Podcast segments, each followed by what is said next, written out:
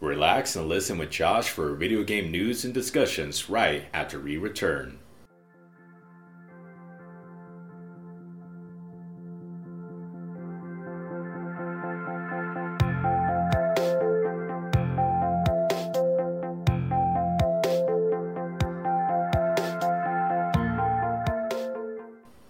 Tales of Arise has risen back from his absence with a brand new trailer detailing the story. The voice actor Ray Chase surprised us that he is the voice of our protagonist compared to Berseria, where he was the villain. It does stand out. We'll be getting more info during spring. Side note, I have only played Berseria. The gameplay was barren after the 20 hour mark, though the cast and story held my attention. Teenage Mutant Ninja Turtles Shredder's Revenge is back in its new classic beat 'em up fashion. A new story, four player co op, hopefully online too, and new mechanics that we'll get at a later date. The theme song in conjunction with the sprites looked downright amazing. I do like the Turtles. Some of their shows, movies, and games are pretty radical, dude. Now it became official that Microsoft has now acquired ZeniMax Media, in other words, Bethesda in this case. 20 of Bethesda's games are now on Xbox Game Pass, such as Fallout New Vegas, The Evil Within, Oblivion, I want to say a different Elder Scrolls name instead of the one that's, you know, starts with Sky, Doom Eternal, etc. Microsoft will still honor the timed exclusives for Sony.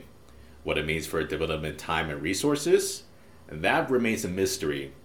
But knowing Bethesda's track record so far in recent years has not been pleasant.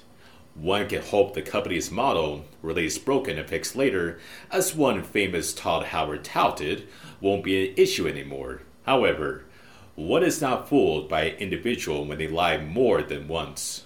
Square Enix will be having their own direct style event on March 18th. That'll feature a new Life is Strange game with a new protagonist who has a new power.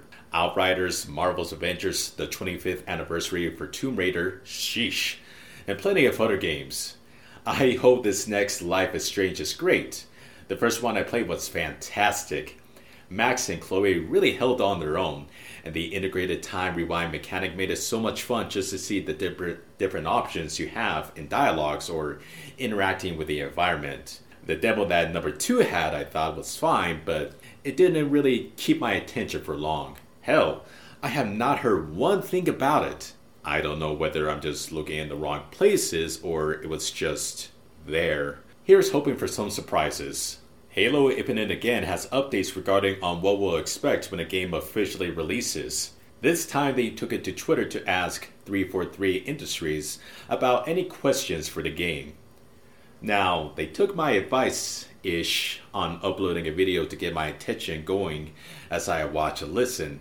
Joking aside, it's a very long video, but lucky enough, the internet comes in clutch when it needs to, as there is a summary on the official Halo Reddit by Intrinsic Gamer. I'm going to cover the ones I think are important. We'll get a weather system implemented, such as wind or rain. There is no dual wielding, as they want to focus on the mechanics of the game. Multiple biomes feature swamps, caves, basics, etc. And something called the Deadlands that offer environmental storytelling. A big note to remember is that the game is not an open world. It doesn't hold your hand when you engage in the story. For example, if you take a Banshee, you can explore anywhere you decide to choose so. The story content itself isn't something you're restricted as you go along, so there is no need to fret about spoilers when discovering new areas, as it will be contained for those specific objectives to continue forward. The story will be linear, like always, but as you progress further, you'll gain new equipment, vehicles, and parts of the map will open. The whole ring is a full 3D model. The cutscenes are done in real time, so whatever you have on Chief is present throughout the duration, while the transitions between gameplay is always smooth. You can knock enemies, objects off the ring if you want to try your luck. Lastly, the game will keep track of what you have done and are doing. The enemies you see will cater to what you fight against. As an example, when you're on the foot, they'll spawn on the ground. Vice versa when you pilot a vehicle, which creates dynamic encounters that you'll feel free to be creative on how you handle them. The final story I want to talk about is Dying Light 2's development trouble. The source comes from The Gamer, who compiled a list of ex current employees' testimonies that work at Techland. Over the course of two months, 20 have left due to upper management issues. CEO Paweł Marchewka is apparently the biggest contributor, including his management team. They review original ideas from the team and are insistent just to follow trends that other games are successful at. Whenever an expert starts advising things that are not aligned with the board's agenda, they slowly get isolated from the project and responsibilities, a source told the gamer. That leads to them leaving or eventually getting fired. To make a career at Techland, you had to be subservient. How a position of power changes a person's perception of humans, right? Two game veterans, Mark Albinet and Paweł Zawadny, sorry if I'm butchering the name, both tried different approaches to restructure how the game should be made with better guidelines to ensure everything flows smoothly. Though they were denied, which enabled them leaving. Marchewka defends his stance about the recent allegations, stating, Trust the flow of ideas in a large organization is a complex issue. After all, you can trust someone, but not agree to, to their idea because it is not, for example, the right moment to implement it, or it does not fit a certain project. I don't think trust is the problem. It's more so the lack of innovation by the sound of it. If all the ideas the game will supposedly take form in other games, then Marchewka is himself to blame since clearly he thinks the stepping stone is not to listen to developers, as, you know, they're the ones making the game. Users have trust issues when others bring in new ideas. He demands many existing features be present in the game. One of his super strict rules for design is that an idea can't be implemented if it does if it doesn't have an existing reference from another game. Another thing he's head over heels on is CD Projekt Red. Ooh, who would have guessed? The demands are so high for him that if you have references from games Marchewka may not know about, you may as well not have any references and anything slightly innovative or expensive is off the table immediately. What a basic bitch. It's so bad that it's gotten to the point where management implies you don't know shit. The funny part is, the story is currently has been worked on by six different teams. They're calling it, and I quote, Frankenstein's monster, meaning it's going to be a complete mess from the start. As a hammer on the nail, he issued an apology to the ones who left. Making games is tough, and it, it is normal that sometimes there is a need to change the workplace and look for new challenges.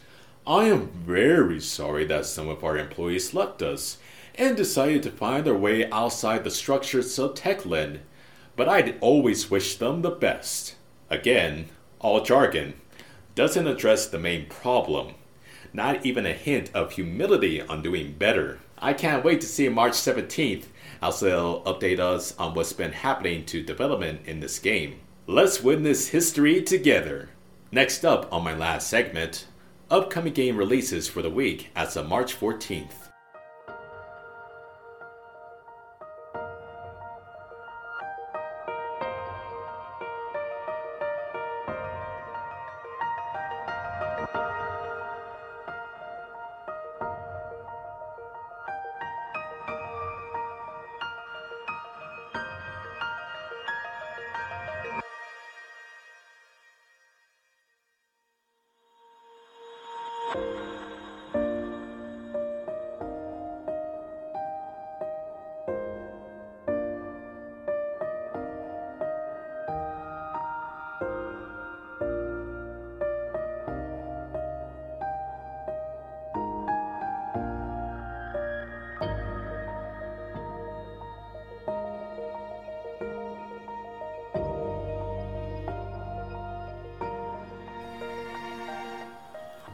Kingdoms of Amalur Re-Reckoning comes out the 16th.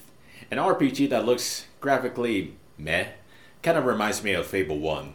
RBI Baseball 21 out the 16th too. The game doesn't have that pizzazz for me at first glance, and people are seemingly wondering why this thing will be in competition to MLB The Show. Plants vs. Zombies for Neighborville Complete Edition comes on Switch March 19th.